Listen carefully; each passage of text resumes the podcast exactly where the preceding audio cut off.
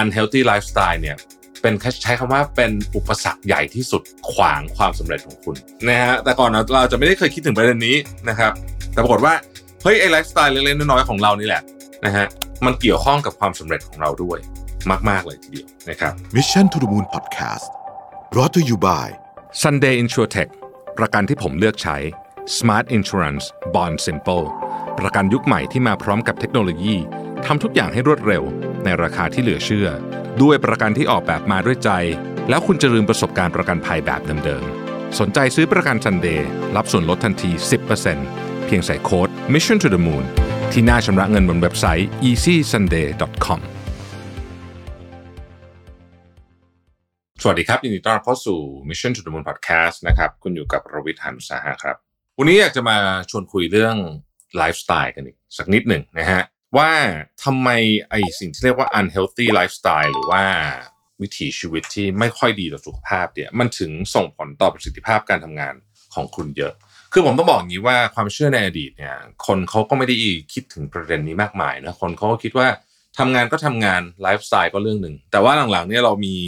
บทวิจัยมีงานวิจัยเยอะนะฮะว่าเฮ้ยมันเกี่ยวข้องกันอย่างยิ่งเลยนะครับมันเกี่ยวข้องกับ ความสามารถในการตัดสินใจของคุณคุณภาพในการตัดสินใจ ซึ่งสำคัญมากสำหรับผู้บริหาร โดยเฉพาะผู้บริหารระดับสูงคุณภาพในการตัดสินใจเนี่ยสำคัญมาก เรื่องอารมณ์นะฮะเรื่องเล็กๆ น้อยๆที่หลายคนอาจจะมองข้ามนะครับเช่นเรื่องสุขภาพจิตพวกนี้เนี่ยรวมกันไปรวมกันมาเนี่ยนะฮะบางทีเนี่ย unhealthy lifestyle เนี่ยเป็นใช้คำว่าเป็นอุปสรรคใหญ่ที่สุดขวางความสำเร็จของคุณนะฮะแต่ก่อนเราจะไม่ได้เคยคิดถึงประเด็นนี้นะครับ แต่ปรากฏว่าเฮ้ยไอไลฟ์สไตล์เล็กๆน้อยๆของเรานี่แหละ นะฮะมันเกี่ยวข้องกับความสำเร็จของเราด้วยมาก ๆ เลยทีเดียวนะครับ unhealthy lifestyle เนี่ยครับก็คือไลฟ์สไตล์ที่ไม่ดีต่อสุขภาพกายไม่ดีสุขภาพใจเนี่ยนะครับ ก็มีหลายอย่างนะฮะเอาเอาที่เราเจอบ่อยๆ เรื่องนอน หลายคนอาจจะคิดว่า รู้แหละว่าต้องนอนให้พอ แต่ว่านอนไม่พอก็ไม่น่าจะเป็นไรมากนะเขาก็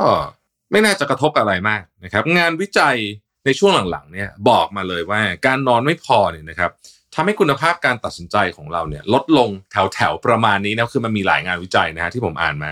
ประมาณ 30ถึง50%ขึ้นอยู่กับความยากของเรื่องที่คุณต้องตัดสินใจ ยิ่งเรื่องยากเท่าไหร่ นอนน้อยเท่าไหร่กระทบมากขึ้นเท่านั้นนะครับ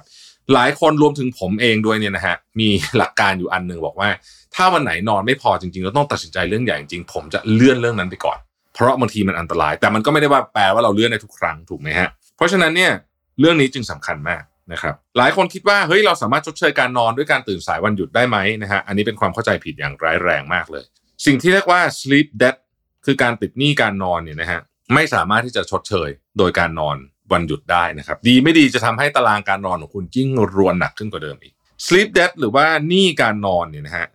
ส่งผลกับเราอย่างไง คนที่มีภาวะ sleep debt เนี่ยจะรู้สึกว่านอนเท่าไหร่ก็ไม่พอนะครับร่างกายอ่อนเพลียเรื้อรัง ความจำแย่ลงสมาธิแย่ลง พักผ่อนได้ไม่เต็มที่นะครับ เสี่ยงต่อโรคหัวใจนะฮะคุยง่ายคือว่านอนไม่พอเนี่ยโอ้โห ส่งผลกระทบเยอะมากนะครับและอย่างที่ผมบอกมันส่งผลต่อเรื่องงานโดยตรง โดยเฉพาะความสามารถในการตัดสินใจ อันนี้อันนี้คือเบอร์หนึ่งเบอร์สองคือความสามารถในการควบคุมอารมณ์ของคุณ ซึ่งมันอาจจะไม่ได้ส่งผลกับเรื่องงานตรงๆ แต่มันส่งผลต่อความน่าเคารพนับถือของคุณและในที่สุดเดี๋ยวมันก็ส่งผลต่อเรื่องงานของคุณอยู่ดีนะครับ อันที่สองคือการบริโภคอาหารที่ไม่เหมาะสมนะฮะ อ้าวอันนี้เราก็รู้กันอยู่แล้วว่าอาหารที่อันตรายนะครับ อาหารน้ำตาลสูง processed food นะครับแป้งเยอะๆ ไขมันไม่ดีเยอะๆ อะไรแบบนี้เนี่ยนะครับพวกเนี้ยเรารู้อยู่แล้วนะครับ ทีนี้คนก็จะคิดว่า เอ๊ะ แต่ว่ากินอาหารพวกนี้ก็ไม่น่าจะเป็นไรมากไหมเพราะถึงว่าอย่างมากมันก็อาจจะก็ทำให้เราอ้วนหรืออะไรแบบนี้ใช่ไหมแต่ไม่ฮะอาหารพวกนี้ที่เป็นอาหารคุณภาพต่ำเนี่ยนะฮะมันเกี่ยวข้องกับเรื่องของสมาธินะครับ การอ่อนเพลียผมร่วงเหน็บชา ไปจนถึงโรคในกระดูกต่างๆทำให้เราเนี่ยมีสมาธิในการโฟกัสกับเรื่องอะไรน้อยลง ซึ่งส่งผลกระทบต่อเรื่องงานอย่างแน่นอนนะฮะอาหารที่เป็น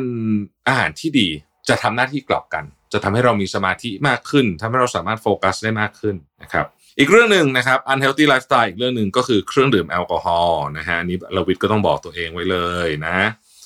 โอเค ดื่มปริมาณน้อยๆ ได้นะครับ แล้วก็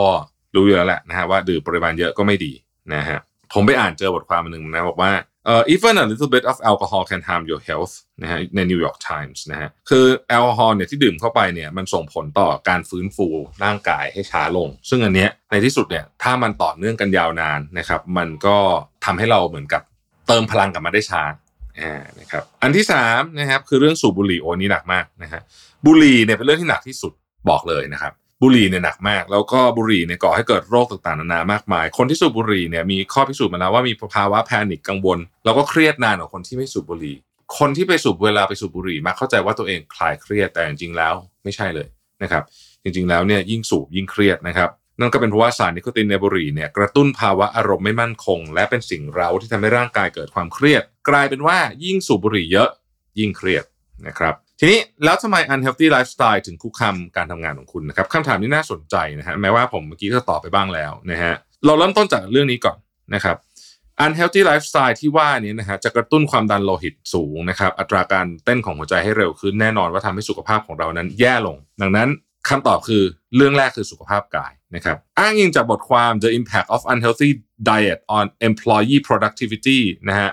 and absenteeism นะครับคือการขาดงานนะฮะ ในบทความนี้เขากล่าวถึงคนที่ชอบทานอาหารที่ไม่ดีต่อสุขภาพ เช่น อาหารที่มีน้ำตาลสูง อาหารที่มีไขมันไม่ดีเป็นประจำมีแนวโน้มจะป่วยด้วยโรคอ้วนเบาหวานชนิดที่ 2 และโรคหัวใจนะครับ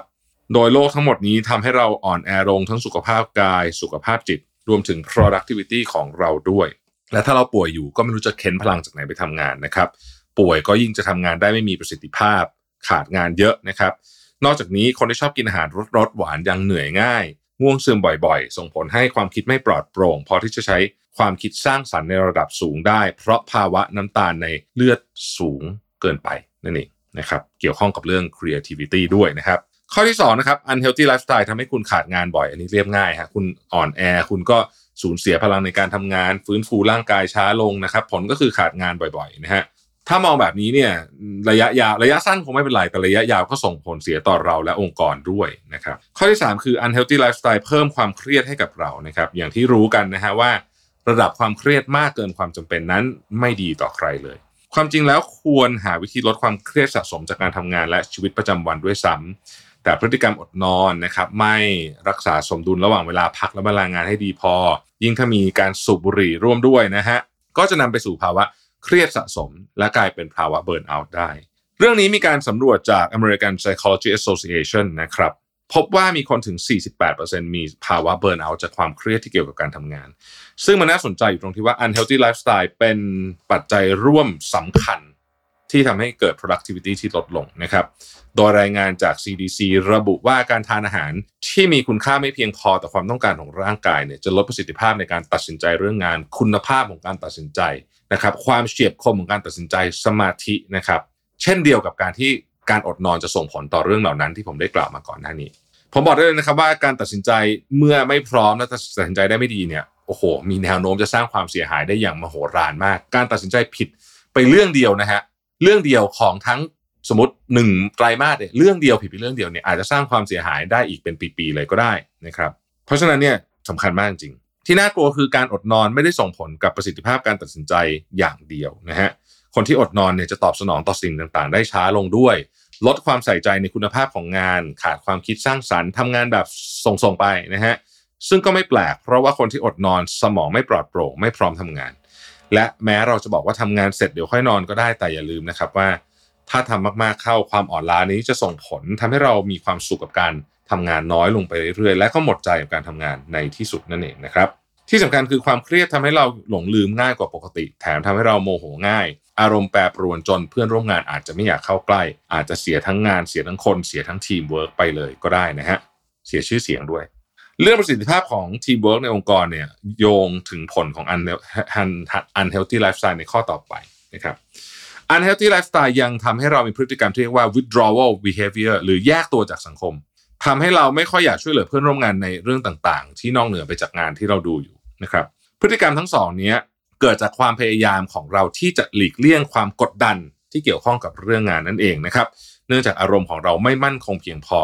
ที่จะรับมือกับงานและคนในองค์กรนะครับ มีงานวิจัยพบว่าพฤติกรรมเหล่านี้ มาจาก unhealthy lifestyle เล็ก ๆ ที่เรามองข้ามนะครับ เช่นการบริโภคอาหารไม่ดีเป็นต้นนะฮะ การที่เราเริ่มปลีกตัวจากสังคมของในองค์กร นั่นก็หมายความว่าการขาดการประสานงานและการขอความช่วยเหลือนะครับทำให้เราทำงานกับคนในแผนกอื่นแย่ลง productivity และ performance ประสิทธิภาพพวกนี้ก็ลดลงตามไปด้วยนะฮะคำถามที่น่าสนใจคือเราจะพ้นจากลูปแย่ๆของ unhealthy lifestyle ได้อย่างไรนะฮะผมรู้นะครับว่ามันไม่ง่ายเลยในการเปลี่ยนวิถีชีวิต แล้วก็มันเป็นต้องใช้พลังงานเยอะมากๆเลยนะครับ ที่จะทำเรื่องนี้นะครับ แต่สิ่งแรกที่ควรทำนะฮะ เพื่อจะออกจากลูปนี้ได้ก็คือ เราควรจะขีดเส้นแบ่งเวลาทำงาน และเวลาพักให้ชัดเจนนะครับ จริงๆเนี่ยเราจะบอกว่าการขีดเส้นแบ่งให้ชัดเจนเนี่ยนะครับมันหมายถึงอย่างน้อยที่สุดนะฮะไอไอแบ่งอันที่ต้องเอาออกให้ได้เนี่ยคือเรื่องนอน อันเนี้ยต้องชัด คือคุณจะแบ่งอะไรไม่ได้ก็ไม่รู้ แต่ว่าเรื่องนอนเนี่ยต้องต้องพักผ่อนให้ได้นะฮะพอนอนดีปุ๊บนะฮะหลังจากนั้นเนี่ยเรื่องอื่นมันจะเริ่มดีพอคุณเริ่มนอนดีปุ๊บเนี่ยคุณก็จะไม่ค่อยอยากกินอาหารขยะเท่าไหร่พอคุณไม่ค่อยอยากกินอาหารขยะเท่าไหร่เนี่ยเรื่อง เรื่องการเลือกอาหารที่ดีต่อสุขภาพ มันก็จะเริ่มเข้ามาอยู่ในวันของคุณได้นะฮะอันที่สามนะครับคือการทำเรื่องหายใจ เวลาเราเครียดอะนะครับวิธีการลดความเครียดที่เร็วและดีที่สุดเนี่ยคือการฝึกหายใจ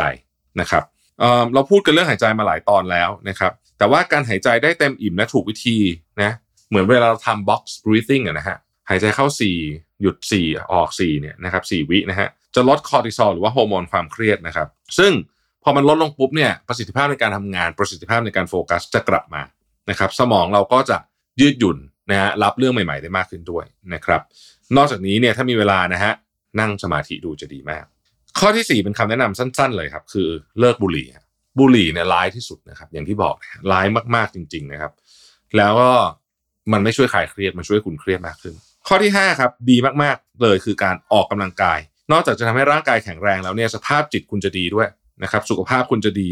แล้วไม่มีพลังชีวิตเข้ามานะครับงานวิจัยเรื่องออกกำลังกายเนี่ยคงไม่ต้องบอกนะว่ามันช่วยเยอะขนาดไหนนะครับแต่เขาบอกว่าแม้คุณออกกำลังกายสั้น ๆ ขอแค่ 10 นาทีต่อวัน คุณก็จะมีสุขภาพจิตดีกว่า และมีความสุขมากกว่าคนที่ขยับตัวน้อยอยู่แล้วนะครับอันนี้อ้างอิงมาจากบทความ even a little exercise might make us happier นะครับซึ่งเป็นบทความที่อยู่บน The New York Times นะฮะ ถึงตรงนี้เนี่ยหลายคนอาจจะบอกว่า เอ้ยโหแต่มันก็ยากจังเลยเพราะว่าผมเคยชินกับแบบนี้เนี่ยผมต้องบอกเลยนะฮะว่า คุณต้องเริ่มจากการเปลี่ยนวิธีคิดก่อน ว่าชีวิตเราเราจะเอาแบบนี้จริง ๆ เหรอหรือเราจะเปลี่ยนวิธีคิดให้ชีวิตเราเนี่ยมีคุณภาพที่ดีขึ้นมีไลฟ์สไตล์ที่ดีมากขึ้นถ้าคุณเปลี่ยนวิธีคิดได้นะครับ พฤติกรรมของคุณจะเปลี่ยนตามไปเองนะฮะผมเองไม่ได้บอกว่าผมทำได้ตลอด แต่ว่าก็ทำได้เยอะกว่าสมัยเมื่อ 5 ปีที่แล้วเยอะมาก ก็เลยเชื่อว่าคนอื่นก็ทำได้เหมือนกันนะครับในการปรับเปลี่ยนวิถีชีวิตของตัวเอง ขอบคุณที่ติดตาม Mission to the Moon นะครับแล้วเราพบกันใหม่พรุ่งนี้ สวัสดีครับ Mission to the Moon Podcast Presented by Sunday InsurTech ประกันที่ผมเลือกใช้ Smart Insurance Bond Simple ประกันยุคใหม่ที่มาพร้อมกับเทคโนโลยีทำทุกอย่างให้รวดเร็ว ในราคาที่เหลือเชื่อ ด้วยประกันที่ออกแบบมาด้วยใจ แล้วคุณจะลืมประสบการณ์ประกันภัยแบบเดิมๆ สนใจซื้อประกันซันเดย์รับส่วนลดทันที 10%เพียงใส่โค้ด Mission to the Moon ที่หน้าชำระเงินบนเว็บไซต์ easysunday.com